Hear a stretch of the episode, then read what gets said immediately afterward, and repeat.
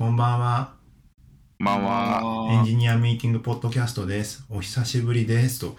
久しぶりです。もう9月終わりになってしまって、あったもういろいろああったなと。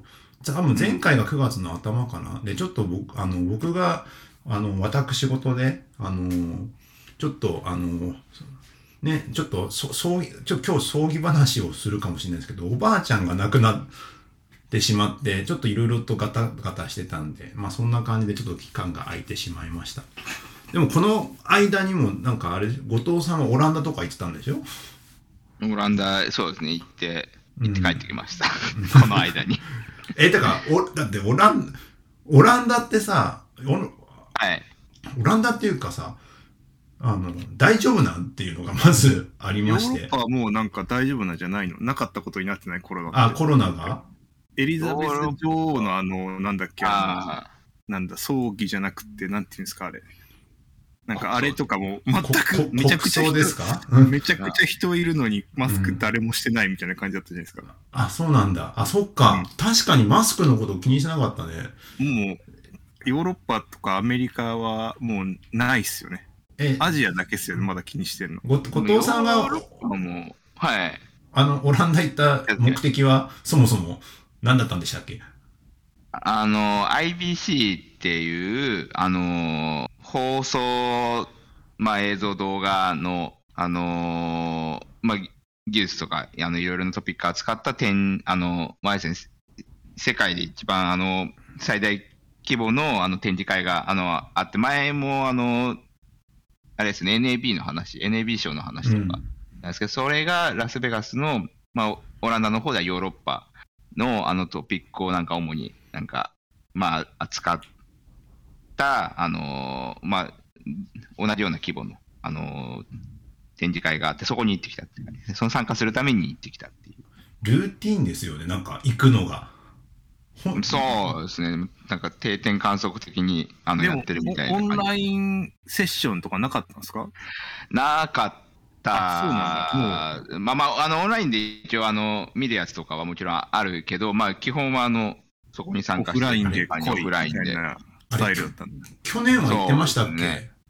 去年は行ってなくて、うん。えーっと、今年からですね、今年のその4月のラスベガスから行って、で、はい。ラスベガス行った時も、確か、マスク、ラスベガスの人はしてなかったよってうん。話し言て、で、その後、別でサンフランシスコ行った人が、サンフランシスコはめっちゃマスクしてたよ。え、何それ？話があって、うん。そうそうそうそうそう。あの、確かその1ヶ月も経たないぐらいに、その、Google I.O. がうん。あって、その人は Google I.O.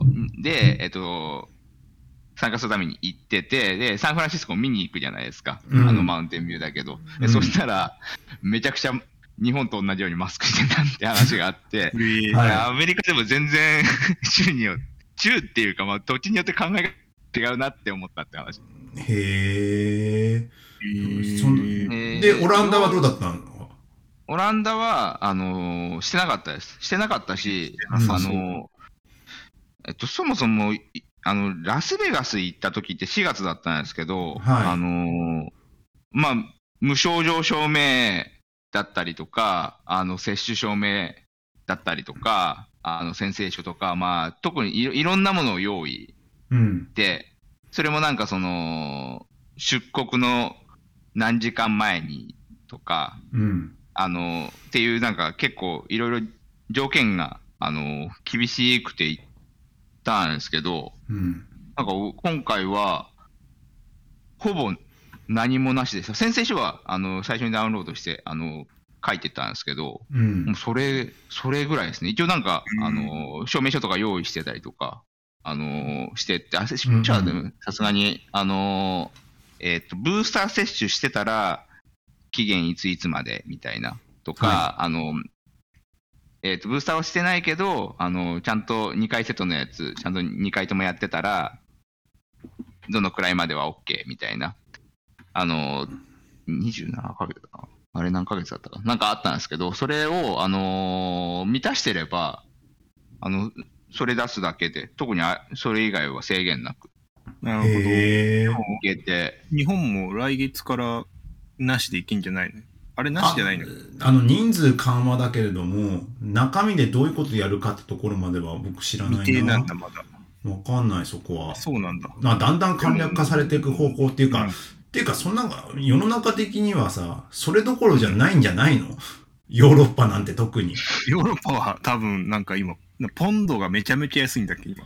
まあ、上がったり下がっ、下がったり上がったりかな。なんか、まあわかんない。なんかに一応情勢もあり、円安というかドル高もあり、っていうところでポンド対円はあんま変わってないんだけど、ポンド対ドルもがめちゃやばいみたいな、なんか、今日ちらっと見て、うん。なんか確かにグラフ見たらやばそうみたいな。まあ、け、でけも日本円とポンドが変わらないのは、うん、どうか、俺らはやっぱダメなのかみたいな感じでした。だから不景気っていう話もね、あ話もありながらもそうだし、そもそもね、ヨーロッパでは地域的ななんか話もエネルギー危機とかもあるぐらいな感じなところだけど、でもそんな中でさ、あの、ど、ど、混雑具合はどうだったんですか？混雑、あ、ああのちなみに現地自体は、うんあのーえーっと通常が6万人ぐらいあの来てるところが、あのー、3万8000とかだったかな。なんか、いあの、一応4万人弱ぐらいがなんか、うん。公式の数字らしくて、まあ少し、やっぱり、ちょっと少ない感じね。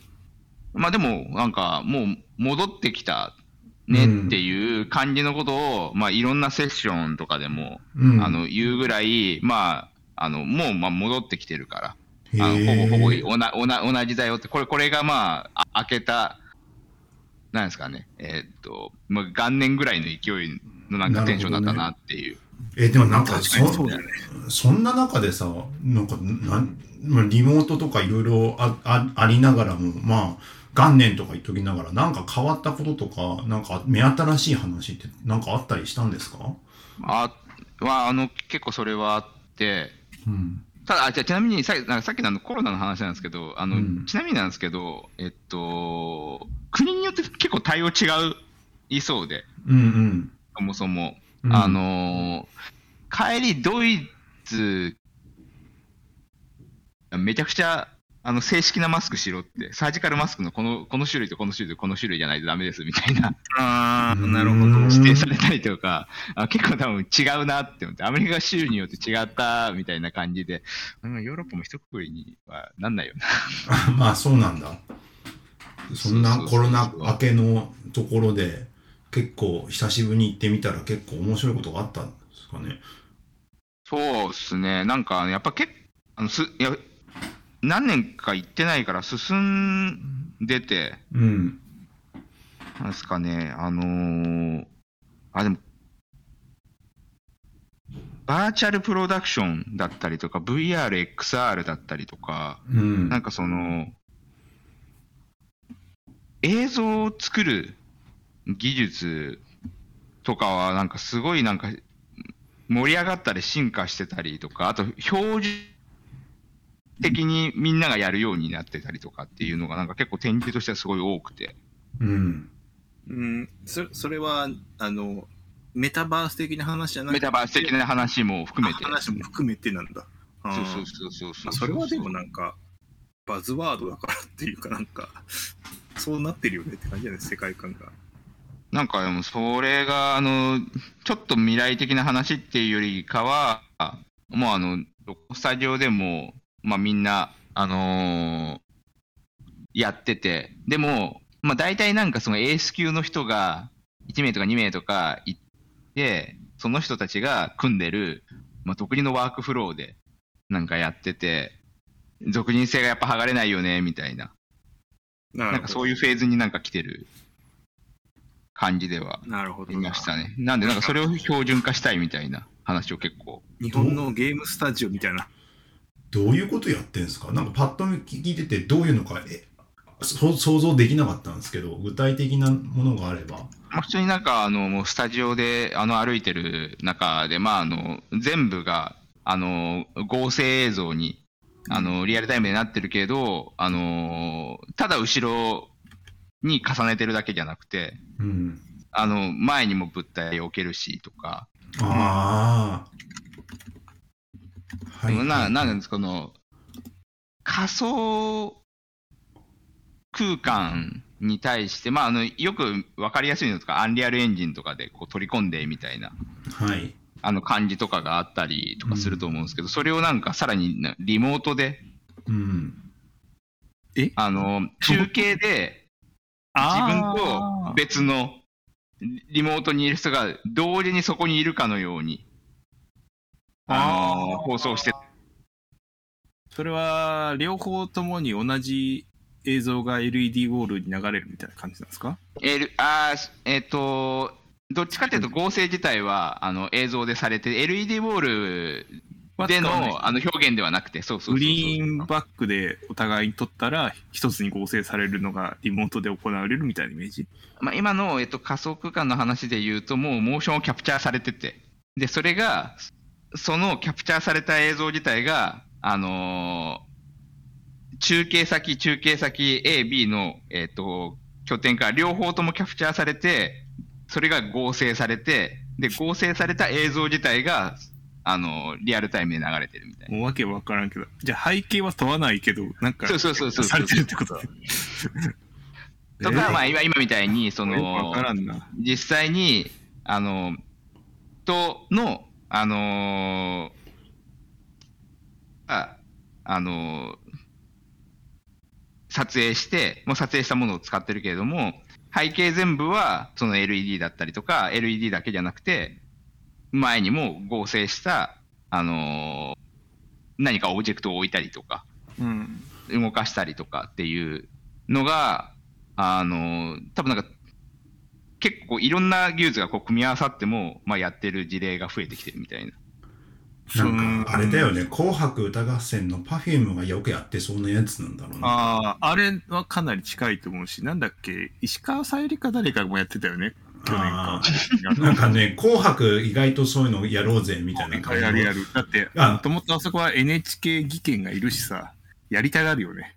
そういう、あ うん、こういうのやれるんでやってみようぜ、みたいな。いや、おなんかそれ、今の後藤さんの話聞いてて思い出したんですけど、最近の E テレってさ、まあ子供いるから子供と一緒に E テレ見てると、なんかロケ、ロケでリモートで中継する番組が少しずつ増えてるんですよね。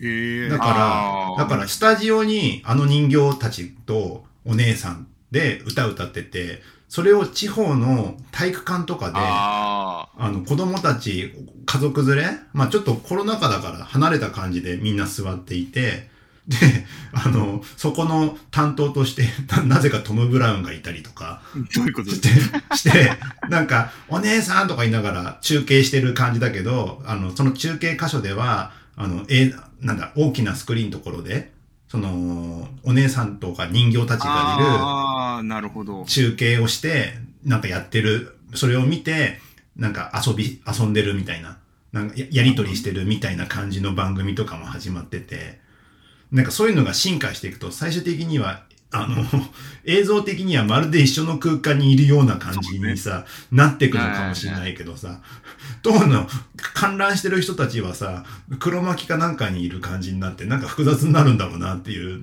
のもあるけど、なんか、だんだんそういう実験とかが進んできそうな気配がちょっとね、いや、なんか普通にありそうと思っちゃいましたね。うん。だ天才テレビくんの一般観覧車バージョンみたいな。あそうそうそうそう。なんか、ね、なんて言えばいいんだろう。ウゴゴルガ方式じゃないですけど。しかもリモートでね、みんなでねとかがね。そうそう。だお母さんと一緒で、こう、おあの、踊、最後踊るじゃないですか、みんなで。うん。うんあれがもうリモートでできるみたいな感じでしょ？そんな感じ。あのあの子。供たちは別のところに、東京にいる人しか出れなかったのに、なんか地方の人も、なんか自分をこうテレプレゼンスして、あのスタジオの中で、あたかも歌のお兄さんやお姉さんたちと一緒に踊ってるようになって、それがリアルタイムそう。ですごいじゃん。かっこいい。いや、なんか、そ そう、そう、ねできそうな。できるね。なそう考えるとさ、各家庭にさ、それなりのなんか装置が必要になるわけじゃん。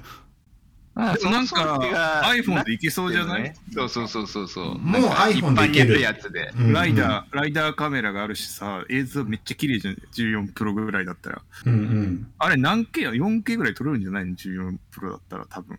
全然多撮れてる。分、うんうん、いけるんじゃないかななんか。ちょっと、あれですよね、なんかアップル系のやつ持ってるんだったらみたいな条件つければ、なんかわ割といろんなことやれ全然いけそうだよね。それがなんかあのね、家族に一人で持ってりゃいいわけだからさ、うん。パパの借りてとかで、うん。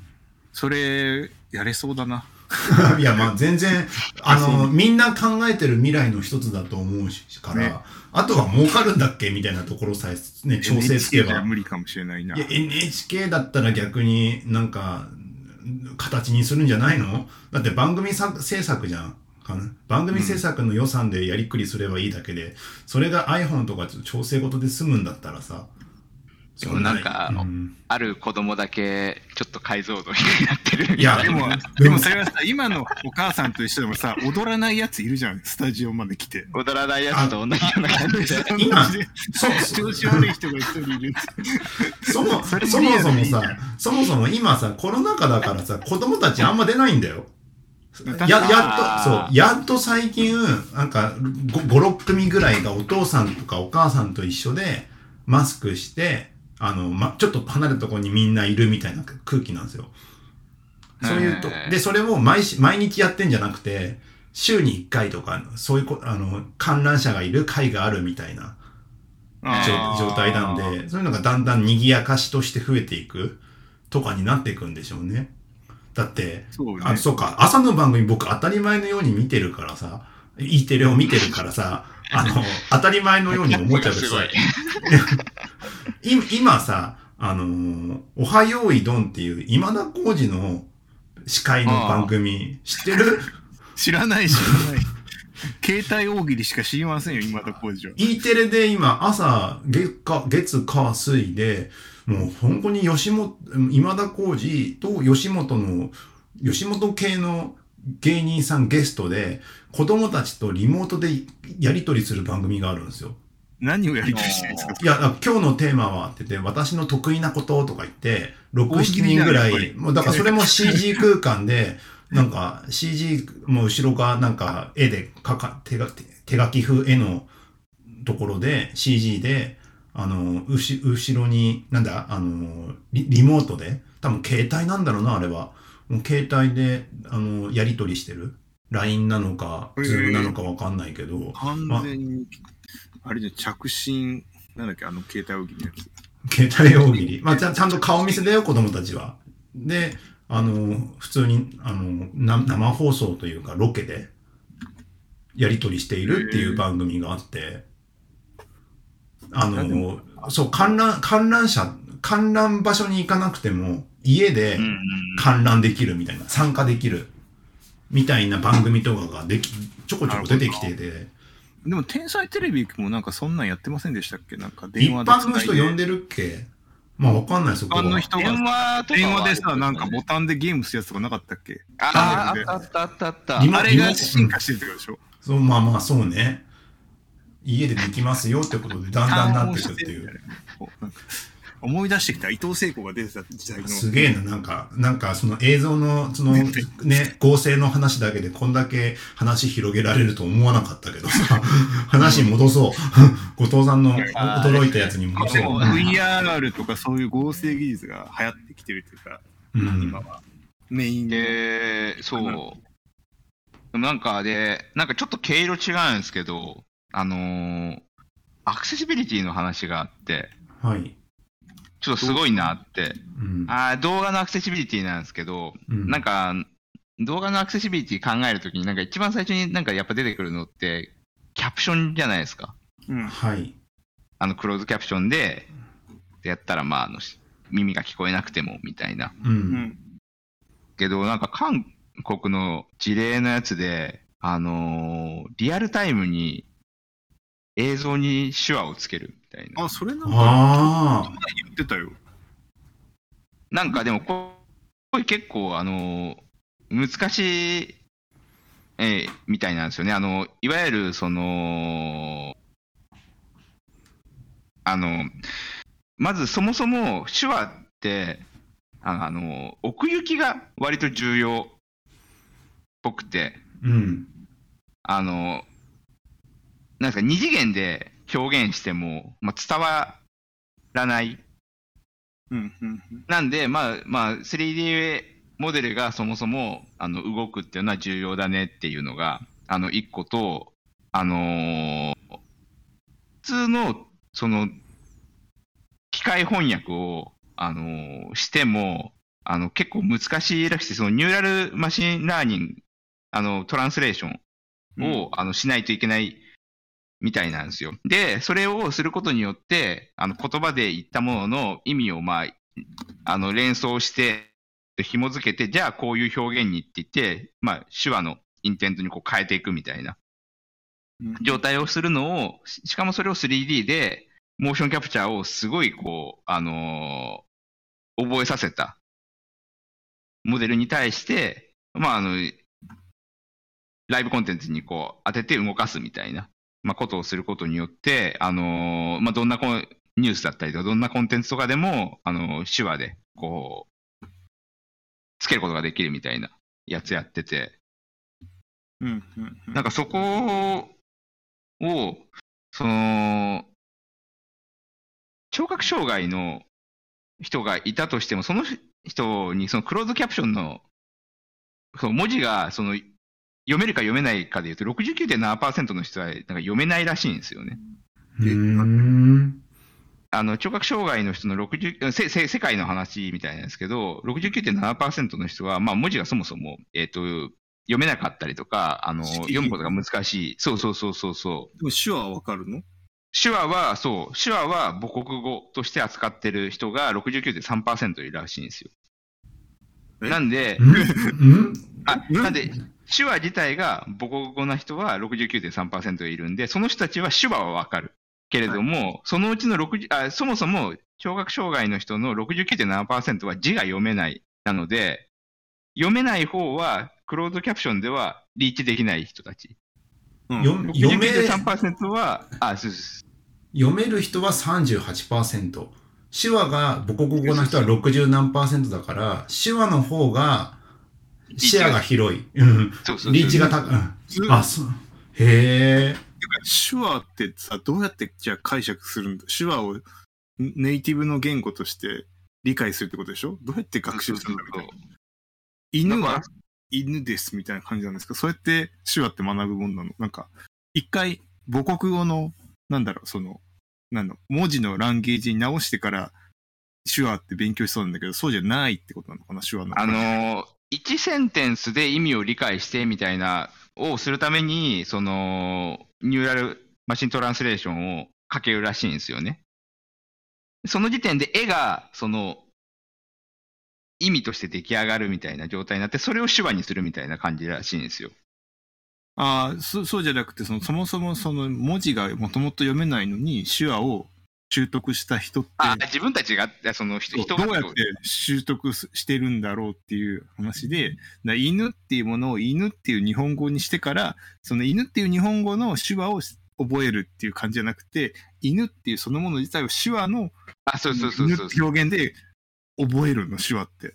でもそうなるんじゃないですか大変。そうみたいな思っちゃったけど。あ、でも、それってでも、僕らがその、そうそう例えば日本は識字率高いけど、日本語を覚えるプロセスと多分い一緒なんだけど、そうそうそうそうすげえなって思っちゃった、今。まあでもすごいけど、まあ母国語っていうのはそういうことなんでしょうね。多分母国語って呼ばれてるやつって文字で覚えたものじゃないですよね。ほとんどの、ほぼ100%。いやいやいや、でもなんか、あの、テキストとかで覚えるじゃないですか、やっぱ文字とかで。あ、でもそうか、こといや、あこ絵絵だね。絵絵とか、なんか見た目で覚えるね。子供の成長を見てるとね。って、また子供の話になっちゃうけどすごい。な。なんかちょっと、ちょっと全然 映像と関係ないけど、どうやって手話、ネイティブの人は手話で覚えるんだろうって、なんか、えーだから手話っていうものを、その、しかもなんか、ファーストランゲージにしちゃって。そう、手話って、手話って、あれなんですか？あのー国によって違うんですか？それとも違うもう全国共通？違うはずですね。違う。へえ。誰だっけ？あの、秋篠宮の、ああ、だ、だ、だ、何さんだっけ？えーっと、あれですよね。じゃない方。あアウトアウトプットはどうなんの？それこそ VTuber みたいなのがやるの？ああ、でも VTuber みたいなあ感じの、。ワイプみたいな感じで出てくるやつ。ワイプで VTuber っぽいのが出てきて、まあなんか VTuber って言っちゃうと、ちょっとギャル系、ギャルというかなんかキャラクターっぽい感じのなっちゃうから、銀行のアイコンみたいなレベルの人がなんか動くみたいな感じってこと？なんかでも出てきたのは、なんか、フチコさんみたいな人が。ああ、あの、あれあれ、あすのミ、ミクミクダンスみたいな感じだよね。だあからミクミクダンスでパラパラ踊ってるのって、あれって手話に近いから、そういうことなんじゃないかな。まあまあでもそういうキャラクターを 3D モデリングして、なんかちょっそとうそう。おとな、おとなしいというか、ユユニバーサルというか、何にでも適用できるぐらいな賑やかさで、なんか手話をやるってことだね。うん。まあでも、あれですね、多分その見た目はいくらでも変えれるだろうから。まあそうだね。何でもね。そうそうそうそう。なら、まあ、いろんなタイプの人が出てくるんじゃないですか。うん、すごいね、それは。し自動で手話を翻訳して、勝手にやってくれるってね。なんかそれを、なんか2030年までに、あのーまあ、ライブでこうできるようにして、なんか今は Android TV だけになんかこうやっててみたいなところとかすげえリアルだなと思って。Google からお金出てるのかな。お金、今今出資されててもおかしくないかもしれないですよね。おかしくないですね。ほななんかあのホットクックとかを使ってるとさあの前にちょっと話したかもしれないけど広告であの、うんなんかボイス声優がボイスなんか喋るみたいなやつ有料で課金してねみたいな感じのこと言ってくるって話したと思うんですけうど、ん。そういうその手話とか自動で生成されたものに対してアバターで変えるとかなんかキャラクターだってねすげ替えることができるんだったらアニメキャラクターだと有料いくらみたいなのとかもいくらでも出てくるんだろうね。あまあそういったところの遊び心みたいなところも出てくるような表現の変化だね。別に手話、手話だから、手話だからさ、あるけど伝わることを目的にしちゃってるけど、ちょっとはエンタメっぽさが出てきちゃうと、いろんな切り口が出てきちゃうね。あ。多分でも、あれですよね、多分一回揃えてしまえば、なんかそこの部分の、なんかバリエーションって、なんかもうコスト的にはほとんど誤差みたいにうんどんどんなっていくだろうから、まあそうね。精度アップぐらいしかなんかコストかかんないもんね。そうそうう。んいやー、なんかすごい。それは確かにすごい。すごいというか、あれで、なんか今年になってその、ね、なんか AI で絵描いたとか、まあ翻訳がさらに進化したとか、だんだん、どんどん増えてってる。ああ、いや、そうっすよね。うん。そうあれさ、でも、A、AI で何、何かしてるっていう、あの、事例がなんか、ま前だと、ああ、なんかそんなことを、あのーしててっていうのがなんか、あるだけですごいみたいな感じだったけど、なんかそれで何してるみたいなのが多くなってるのは、なんか、時代の変化だなっていう感じはしますよね。実際にどう使われてるみたいな。いろんなところに取り入れられてますもんね。うん。うーん。しかも結構複雑なところまであればシンプルな、なんか、いわゆる DX で使われそうなぐらい。僕なんか、レ完全に横道の話ですけど、なんか、レベル感で僕好きな、あの、エピソエピソードというか、事例としてはさ、オープンハウスで土地の狭いところの入力をすると自動で間取りが作られるっていうああ、れとかなんかすごいなって、お いち早く作ってんだっていう。それはな、なんすか？あの、あの、オープンハウスってすごい狭いところに、いわゆる、なんか悪い言葉で言っちゃうと狭小住宅。今までい、うん今までこの土地の広さだと1軒しか建たなかったところに3軒入れて、で、かつ3階建てとかにするみたいな感じのことをよくやってるんですよ。で、うんその、どういう風に土地を仕切ってたら、どういう間取りができるかを AI でやってくれるっていう。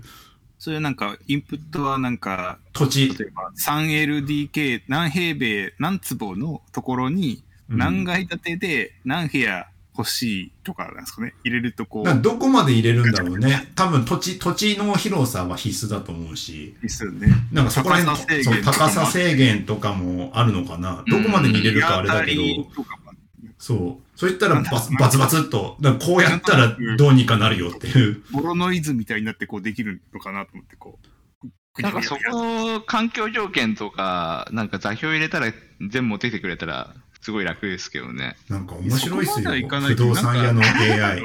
え AI なのか AI じゃないかもなんか単純にアルゴリズムでできそうな気がえ、なんかアルゴリズムできるかもしんないけど、なんかレベル感のちょうど良さがすごい好きで。あの、が学習どうしてんだろうってそうそうあといろんな平米と間取りを入力されて作られてるのかなこのモなんか、なんか頑張ればできそうなんだだなっていうぐらいな感がすごく好きっていうだけの話なんだけど。ニューラルネットワーク使わんくてよくね？みたいなかそう。あと、あと、あと、もう一つ好きなのがさ、あの、場所と土地を入れる、土地かなんか、土地っていうか、土地の案件あるじゃないですか。建物とかの物件を。うんうんうんで、物件を LINE かなんかに送ると、あの、不動産広告1万円でなんか出てくるやつあるでしょ？あの、あ不動産屋とかに行くと、はい。あの、はいはいはいあい物件の広告あー1万円があるじゃん。あれが4種類ぐらい返ってきて、それはねでもそれはでもうちめちゃくちゃやってますもん。そう、ああのあの感覚がなんか、あれぐらいで十分なんだっていう思うところがなんか好きとかもちょっとあるけどさ、それのどんどん進化していったバージョンになってくると、AI すごいよな、すなんかどんどん浸透してってんなって感じがしてくるよね。いやだってめっちゃ使っ今みたいなのってまああのめっちゃやってますよ。だからあのうちの某極みシリーズですよねいや、あのーあの、じゃあ IT, IT 会社がやってると、そりゃそうだわって思うんだけど、一般的な普通の別の業種の会社、いわ不動産だったりとか、別の業種であ当たり前のようにやってるところがやっぱなんか時代進歩したなと思うっていう。ーだって我々売ってるもんそうやって。ああ。あのーなんていうの？あの ASP 的じゃないけど、うん、ここういう風な仕組みをそのまま売ってこうしたら御社のこれでできますってみたいになるじゃないですかはいはいはいは結構なんかやってる今はなんか,、い。へえ。まあ、なんかそれだけまあなんかねデータサイエンティストとか AI の人材もね普通のウェブ開発者ぐらい増えてきたんですよ今うちってあ、だそうなんだ。からこういう案件ごとにアサインできるんですよねだからはいはいはい。うんあのデータサイエンティストとか AI のスペシャリストがんそうするでその、なんだろう、インダストリーとかプロダクトに、なんだろう、仕立て上げたちゃんと AI、AI、このモデル使ってこうやってやればこうやってできるみたいなのやってくれるようになってきてるから、うん。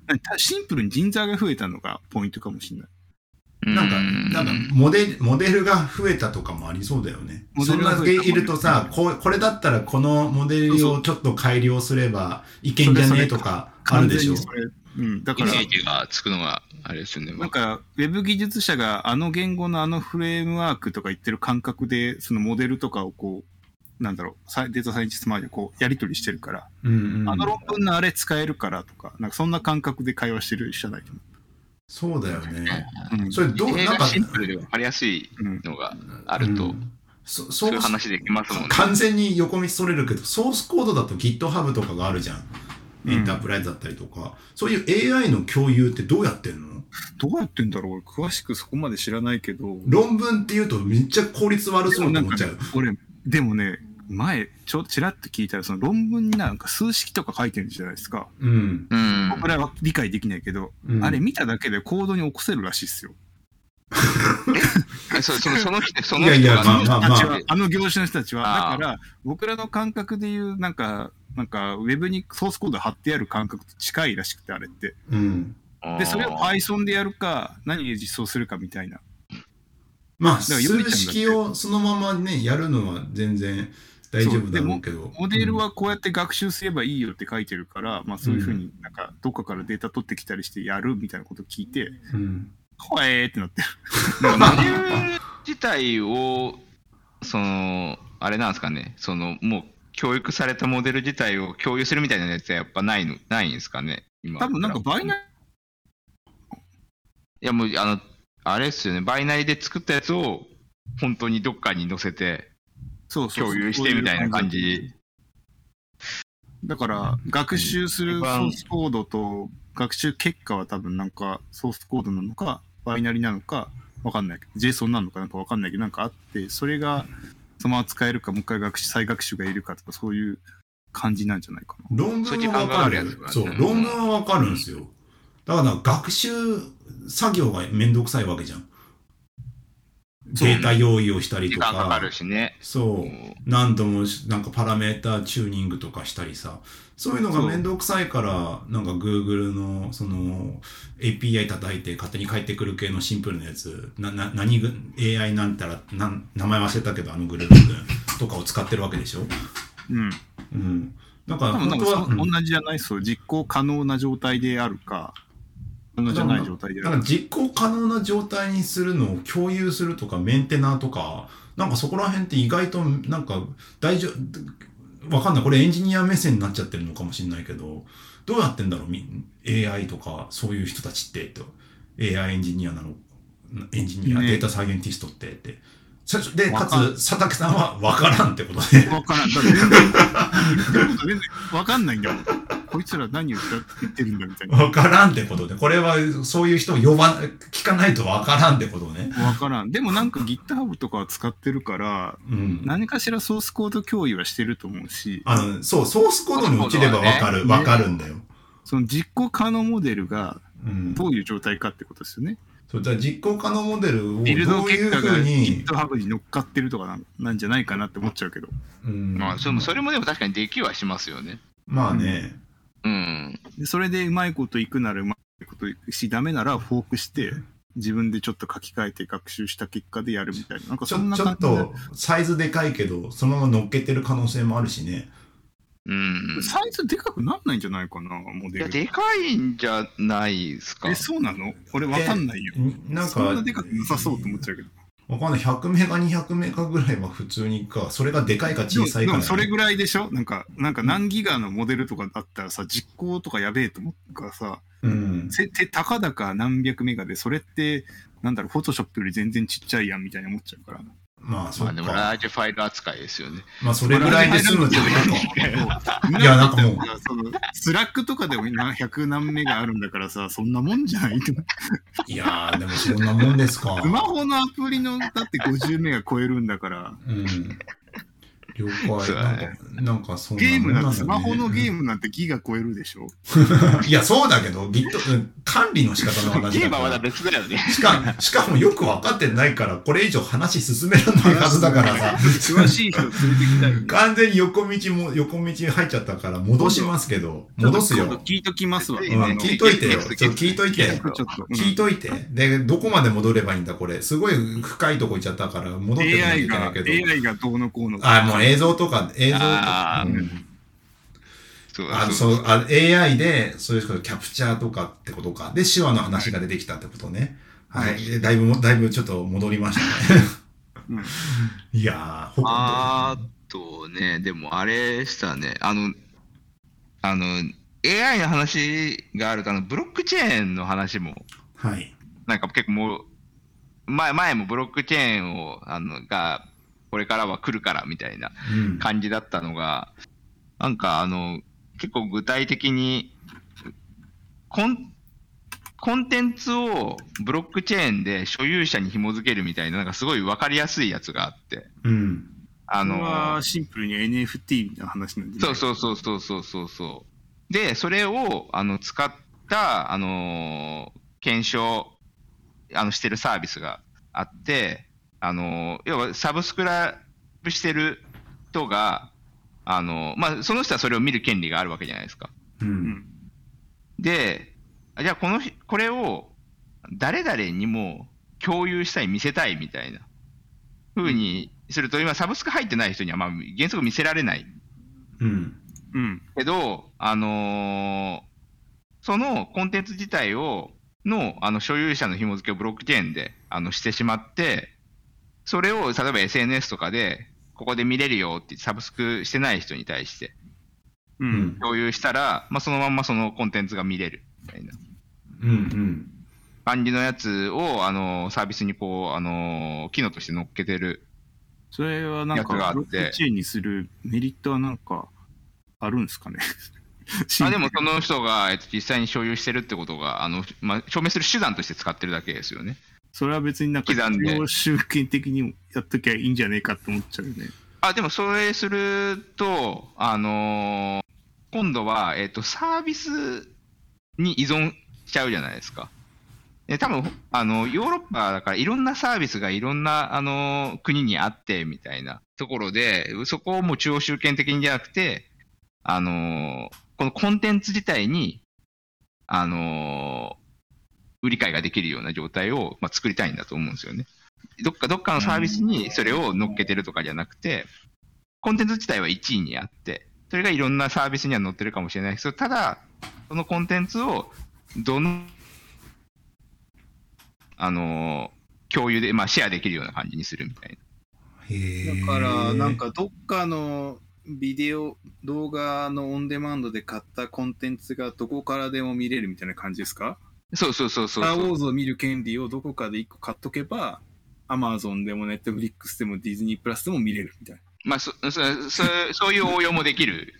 けど、まあ、そのそこの時あの紹介してたのは単純にあの何のサブスクにも入ってない人にもこう見せて、その人が、まあ、それで見たいと思ったらサブスク入るかもしれないし、まあ、そうじゃなくて、あ、このコンテンツ面白いって言ったら、まあ、そのサブスクに入らないかもしれないですけど、そのコンテンツを見に行くために、なんか別のものを購入するかもしれないじゃないですか。うん。なんで、なんかそういう。え、でも、だってシェアされたら、あのその、いや、コンテンツに対して。ある必要がないだろうなって思っちゃうだけで、まあ、国の都合とかもあるんでしょ？なんか、あの、EU というう、ん。なんか、まあ、なんていうか、データに、個人のデータに対して、なんか、うるさいというか、まあ、うるす、あの、気を使ってるじゃないですか、人一倍、ヨーロッパとかって。だから、自分が見る権利とか、そういった自分のデータっていうものに対して、なんか取り扱いがちょっと、あの、せちょっと先行ってそんな感じがする話っすね。でも、なんか普通に動画会社やるんだったら、そこはそれを担保してれば別に見れるでから。も動画もさ、今ってさ、プラットフォームが、なんかこれはなんか Web3 とかそこ NFT とかも全部そういう話なんだろうけどさ、Netflix とかさ、Google とか Microsoft、Facebook とかのプラットフォームが間に入ることによって、まあ YouTube もか、あの、そこがなんか、あのーマージン取ってなんかやってるってこと自体がいけすかないよねって思ってる人たちは一定数いるんでしょ？うん。それがさ、それがコンテンツを持っている人たちが、その人たちが買った、あの、見れる権利っていうものを発行できるような状態になっていたら、どこのプラットフォームで見ようが、あの、変わんないんだったらば、あの、コンテンツを持っている人たちがそれを管理することによ、管理する方が、きちんとお金がね、正しいところに集まるし、いいよねって話だよね。要はシステムを作ること、人を集めたことっていうメリットで食ってる人たちよりも作った方が大事だぞ、みたいな感じの世界観だよね。あーうん。まあ、それもなんかコンテンツホルダーがそういう、なんか、あるオープンなプロトコルを用意して、それに沿った、その、なんだ、あその権利を確認、認証が取れるサーバー用意して、どこのプラットフォームでもその API と合わせて見るっていう感じにすれば、別にブロックチェーンじゃなくても できないかあ、なね、あ、まあ、やりたいことはなんとなくイメージつくけど、それをどう実現するかだよね。共通基盤作ってってうんすげえ大変そうじゃん、それはそれで。うん。そうです。乗らないところも出てでもブロックチェーンも結局同じ仕組みがないとさ、そのコンテンツ、ある人のそのトークンが見れる権利だっていうのを問い合わせる集権サーバーがいるわけでしょ？なんか何かしらのプロトコルが決まってて。だから、おやってることはあんま変わんなくて複雑になってるだけなんじゃないかなって一瞬。あの、思っちゃうから。まあや、多分、多分っていうか、やり方は、なんか他のやり方でできるよね系なんですよね。え NFT もそういう系ってじ大体。だけど、そのシステムコスト持ちとか、誰が主導権持つかとか、なんかそこら辺の細かいところが違うから、そ、それが大、これからは来るんだって言ってる人もいるし、っていううんことなんだろうなって僕は最近理解してる。俺も、僕なんかピンとは来ないけど、あるのかもっていう。なんか、売ったり買ったりまあできんだったらいいけどね、自分が。自でもそれもできでも売ったり買ったりできるじゃないですか。スター・ウォーズを見る権利って別にさ、誰かから買わなくてもさ、コンテンツフォルダーから買やええやんって思っちゃうから、売れるのかなって思っちゃうんだよね。難しいね。だから映像とかになってくるとね。でも、でも、あれじゃないですか。コンテンツホルダーから誰かが買って最初に、うんでもまあ見たから、売りたいは中古でって。まあ、中古って概念もないだろうけど。そうない、ないじゃない。ねあじゃあちょっと安く、安く売るわって。僕見たから。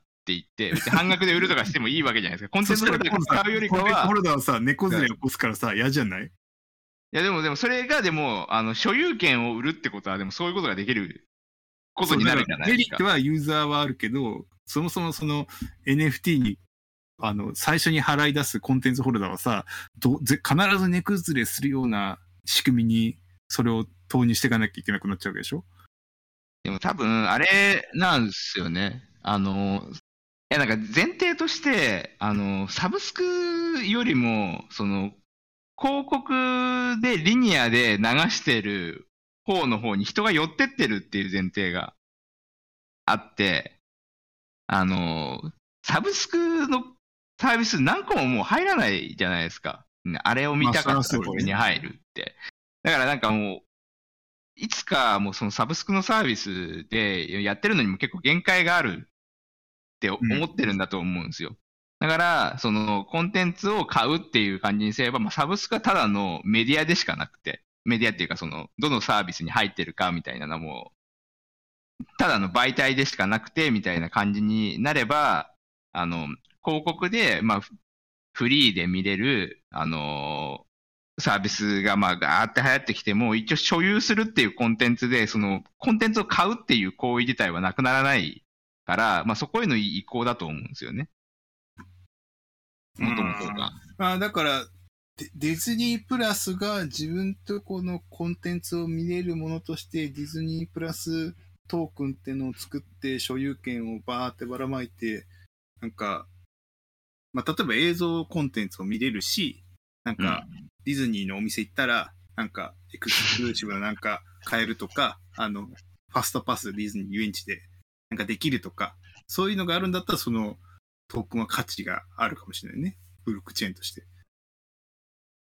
うんうん。まあまあ、ふふ付加価値入れてるやつでね。でもなんかそのみんながその、ただなんだ、なんて言えばいいんだろうね。結構難易度高いなって思ってる、シンプルに。まあ、もっと詳しい賢い人たちが勝ち筋ありって思ってるんだとしたら、まあ多分なんか、俺が見えてない何かがあるのかもしれないって思うけど。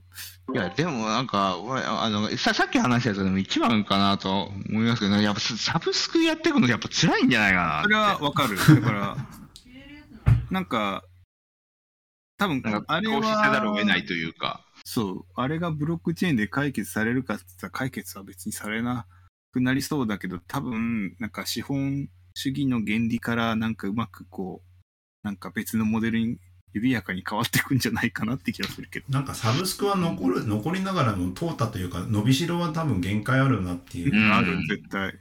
まあ要するにさ、なんかサブスクでさ、定額で1コンテンツを見ていくって感じじゃなくて、あの、いくらでもよしと。その、このコンテンツ見るのに払うのは。でも最低いくらですと。払いたい人ガンガン払えよみたいな感じで、で、払った分だけ何かしらの、なんか、えっと、フィードバックがあるっていう仕組みは、なんかありそうみたいな。まあでも、まあ、い、い多分いあのーい、いろんなパターンは多分考えれるとは思そうう、んですよ。マネタイズの仕組みに、みたいな。で、その、たくさん払った分を、たくさん、だから、トークンになって、後でどうこうできるとかあるかもしれないよね。あの、ハリウッドの仕組みがそれじゃない、基本的に。ハリウッドの映画ってさ、投資だからさ、あの、みんなでこう、うん権利を、こう、ばあ、なんか映画作る時お金を集めながら権利をこう分配するじゃない。これが工業収益これぐらいだったらこうやって分配しますよって配当が用意されたら、そのはいはいはい VD とかでやったらっていう、あの仕組みがトークンになってて、やるっていうのはなんかありそうみたいな。だから最初の、えっと、なんかエクスクルーシブな公開の時、まあ、劇場公開かもしれないし、オンライン公開かもしれないんだけど、そこまでに、まあ、できるまでの間に、こんだけ出資してたら、こんだけの権利を持ってて、えっと、その後、こう、いろいろサブスクに行くのかわかんないけど、いろんなところで収益上がった分の再分配が、その、自分の持ってるトークンの重みに、コントリビューションの量によって返ってきますよっていう仕組みはありそうな気がするよね。うん。でこの監督でこの脚本の人で映画作りますっていうので、まあ、普通に NFT 売るみたいな感じだよね。で、自分がどれぐらいのそのコントリビューション量を持つかで決まっててみたいな。でもなんかす少額決済のところに戻ってくる気はちょっとしててなんか小さな小さ金,、な。うん、金額で回るようなところにをいっぱい持ってそれそれが回る仕組みをね作るっていうのはいっぱい出てきそうな気がする。てかもうこのこのポッドキャストも多分月額100円で20人聞いてくれればペイできるはずなんですよ。 SoundCloud の料金 が。確かに。まあ今はねノートになんか、ちょっと、なんか、か過去文をノートに上げて、そう。円安。まマジでノートの100円とかで売ってる記事とかってめっちゃ面白いですからね。どういうこと、なんかレシピとか売ってますから。ああ、だからそれ、なんかコンテンツの付け方ですよね。僕そこら辺と、この、ね、100円にして200人、20人に聞いてもらえれば、少なくとも、ちょっと SoundCloud ドルや、円安で、えらい高く月額が上がってきてるから、そろそろなんかしなきゃいけないな。Spotify、ポッドキャストとかに移さなきゃいけないのかなって思ってるぐらいだから。ノートのその100円記事とかよくできてるなと思うよな。面白いから。へえ、結構買ったりするんですか？なんかね、ちょいちょい、なんか面白そうなの買ってますよ。100円だから。いや、だだえーなんああんだけ。あの、うん小説を買う感じとかと一緒ですよ、多分。いや、100円で。100円記いや事。まあ、あとえその100円に勝てるのかなこのポッドキャスいや、なんかね、これがね、ノートうまくやってるとかそこで、これ100円の価値はないかもしれないんだよ。ト。けど、なんか、けど、なんあえて見せてなくてオープンに隠されてて100円で買うとちょっと見れるっていうその袋閉じ感覚のところが面白いだけで、なんか500円とか買わないんだよ。うん100円とかちょうど100よ円だからいいってみたいな感じなんですかねそう、。100円だからちょうどいいみたいな。なんか、あと面白いの聞いたのは、なんかね、競馬予想とかしてるやつなんだって、ノートで。はいで、それで、こう、なんか、無料と100円とか、こう、うまく織り交ぜるんだって。うん。で無料のやつが、もし的中したら、次の有料めっちゃ高く売り出したりするみたいなのをやってる人たちがいて、それで儲けてるっていう、なんかめっちゃ面白いし経済圏というか、なんかカルチャーがあるなと思って、それ聞いて、なんかいろいろ買ってみることでした。なんか、なんかそういう面白い。、そういう経済圏のあの人セットだろうけどね。あの、なんか、ね、あの、写写表というかさ、あの、本のレビューとかもあったりするよ、有料で。ねあーネタバレみたいな感じとか、なんか考察みたいなのとかもあったりとか、まあ音楽とか映画とかも多いけど、うん。なんか結構批判的なこととかあんまオープンで出せないけど、有料で批判的なことを書いたりする、見たりする面白いからさ、言えない有こと。料の使い方が。そうそうそうそう。絶妙におもろいよね。完全に無料ですからね、この番組。そうそうそう。でもなんかそういう、ちょっとずつそういうところにお金払っていくってなんかありそうだし、なんいか、やー、そうね。なんかだから、お金ね、いっぱい、なんかさサウンドクラウドの再生数とかさ、怪しいじゃないですか。あの再生数。多分ダウンロードしてる人たちも全部入れちゃってますもんね、あれ。うん。ポッドキャスト。あだから100円ぐらいがちょうどいいんですよね。だから、あの、ウそうーバーイーツのチップとかも そ結構僕やるんですけど、雨の日は多めに、なんか申し訳ないから出すけど、大体この一番安い90何円とかじゃないですか、あれ、あれとかちょっと上げう。でも、たりとか。でもこでもこのこの番組、例えば有料でさ、100円でさ、今月2回収録してるから、月2でやりますっていう風なさ、シェア、シェア商品にした場合にさ、1は50円の価値あると思う？いや、だからそこは多分、見返りを求めてないと思うんですよ、100円以下のことって。ああ、なるほどね。なんかなこんなもんか絶妙で、そん、そう、なんか、お賽銭感覚なんですよ。はいはいはい。で、だから、ウーバーイーツの100円のちぐらいのチップも、なんか見返り求めてないですもん、なんか。はい。あの、なんとなく100円ぐらいで上げておこうみたいな。いうん、なんかそれやる人とやらない人でめちゃくちゃ二極化しそうですよね。や、だからやる人がやればいいと思うんですよ。だからあれって。やらなくてもいいんだけど、一定数やる人はいて100円ぐらい。だから、なんて言えばいいの？あの、あの、路上のパフォーマーに100円払う人とかさ、あの、神社のお賽銭必ずやる人みたいな感じに近いんじゃない？いや、だからうんそういう、そういう、さ、ね。うんそう募金とかも近いけど。若手エンジニアのために始めたって言って、そう、だから、逆行しそうな。商売系を出しちゃって、なんか売ろうとするものを作ることの方がやらしいみたいな。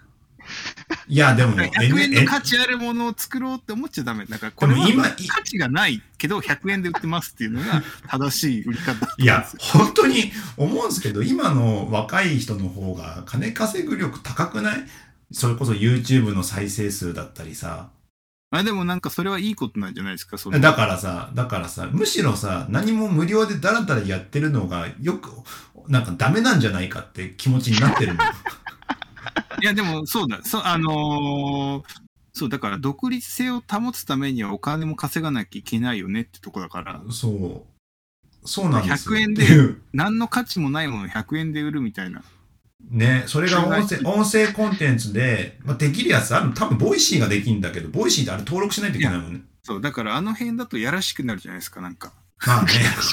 それをなんか売り売り物とするから、あの、あの、そうだ。面白いエピソード、この投げ銭みたいにであって、うん、あの、えっと、世の中キャッシュレス化がもう進んでてみんな小銭持ってないじゃないですか。はい、はい。で、あの、ストリートパフォーマーは、それでもう生活がやばくなってるらしいんですよ。はい。ああの、もらえないからおひねりを。うんうん物理で、的にもらえないもん。で、彼らの中で、なんかそういうハックみたいなので、なんかストアがベースで、なんか面白画像を100円とかで販売してるんですよ。それで投げ銭してくれって感じで QR コード置いてるんですよ。はいはいはだあからそういうもので、その、でも面白画像って1種類しかないなかったりして、何の意味もないんだけど、い。うんそれを売ってるって、たただお金を集めるというのは集金、募金箱として使ってるから、うんうんだから我々も募金箱としてのなんかノートとか1個持っときゃいいんですよ。もう、1記事だけしかなくて、はいこ。れは募金ですみたいな。あ、だから QR コード、募金？募金売ってるものか。が違うよね。そう。違うよね。募金箱は欲しいよ。ぼ募金箱はね、欲しいけど、マーケティングとか必要になるじゃんね、インターネットって。いやーでもインターネットでもマーケティングされてるものは見られないようになってきてる現状もあるじゃないですか。うだってん。若者って Google 検索とかもうしないし、うん食べログとかも見ないし、みたいな。うん。だからもうマーケティングも、もうデジタルマーケティングもわけわからん、もう何の正解もないっていう感じだから。うん。いや、だから、目標はね、目標は本当にね、100円で、サウンドクラウドの月額料金を賄うをしたいんですよ。だから今月のなんか面白い、今月の何かだけじゃないですか。なんか何、それ、何それ。なんかだけとしてくれる。100円で限定コンテンツですみたいなことやって、ノートので。限定コンテンツですね。あれ何割フィー取られるんだっけ？ノーートいくらなんだろうね。でも2、3割取られるんじゃないですか？ってことはさ、三えーじゃあ30人、30人必要 ?100 円だったら。2000円ぐらいですよ、今。2200円か400円ぐらいですよ、月額。まあでも全部。部ペイしようと思っちゃダメですよ。めっちゃハードル低くしてんのに、さらに低くなってるよね。すげえ、まあまあなんか色気を、色気を出すとダメになるから。色気かなり低いと思うけどね。あの、採算分岐点をど同じぐらいでいいよっていうだけなんだけど。しかも、これあれですかね、僕と佐竹さんは言っちゃダメだからね、これ。お金払っ大 崎さんだから。そうそうそう。そうだよね。ずーっずっとおかしな状況続いてるじゃない。ずっとそう大崎さんだから。Spotify で再生数でお金もらえないのか、ポッドキャストって。わかんない。まあ、ちゃんとされないといけないから。あと、音声とかもちゃんとさ、んなんか整備したいしさ。ねそうね。そう、そういうのもある。本当に Spotify のポッドキャストって完全に無料なの？コンテンツとして。まあ、わかんない、わかんない。まあそういうお金とか、なんか募金とかねっていうところではありますけども、なんか、だって時間一応時間になっちゃったよ。Spotify は有有料で使ってるはずだからさ、YouTube と同じでなんか分配されてもいいんじゃないのって思っちゃうよね。ねえ再生数に応じてまあ、まあ、時間、まあ、再生されてるわけではないからね。まあでもちょっと待って、NFT の話が完全にずれちずれちゃったけど、要は NFT でなんか広告、なんか映像がどうこうっていうのは多分その課金する側のマインドの変化もとセットな話だと思うから、そうね。まあまあそこら辺がありながらもなんかうまく取り入れられていくんでしょうね、少しずつ。ブレイクスルーはもう一個なんか、ちゃんと思ってきたね。うん。いけないけど、はい。ちょっとちょっとね、あのね、あの、おば、おもう、うち、ちょっと、葬儀をやってきたんですけど、葬儀の IT 化の話したかったけど、全然時間になっちゃったから、もうおしまいだわ。次回次回200回だから、200回で、その話はしたくない。これ199ですからね。次次回か。はい。ノート見てて、この鍵をなくした時に読んだ鍵屋の値切り交渉した話100円とか、こう、読みたくなりません？いや、だから、それちゃんとコンテンツ、コンテンツしてるじゃん。インターネットラジオ局を作る100円ってありますよ。それはインターネットラジオ局を作る、あれでしょ？あの、機材とかがこういうのありますよっていうやつでしょ？これがね、まあわ、サムネ的にはそうだけど、これが100円ぐらいだと、こういうなんかちょっといい加減でも許せる何かがあるんですよね。いや、なんだ、なんだろうな。まあ、まあ、100円でもな、でも。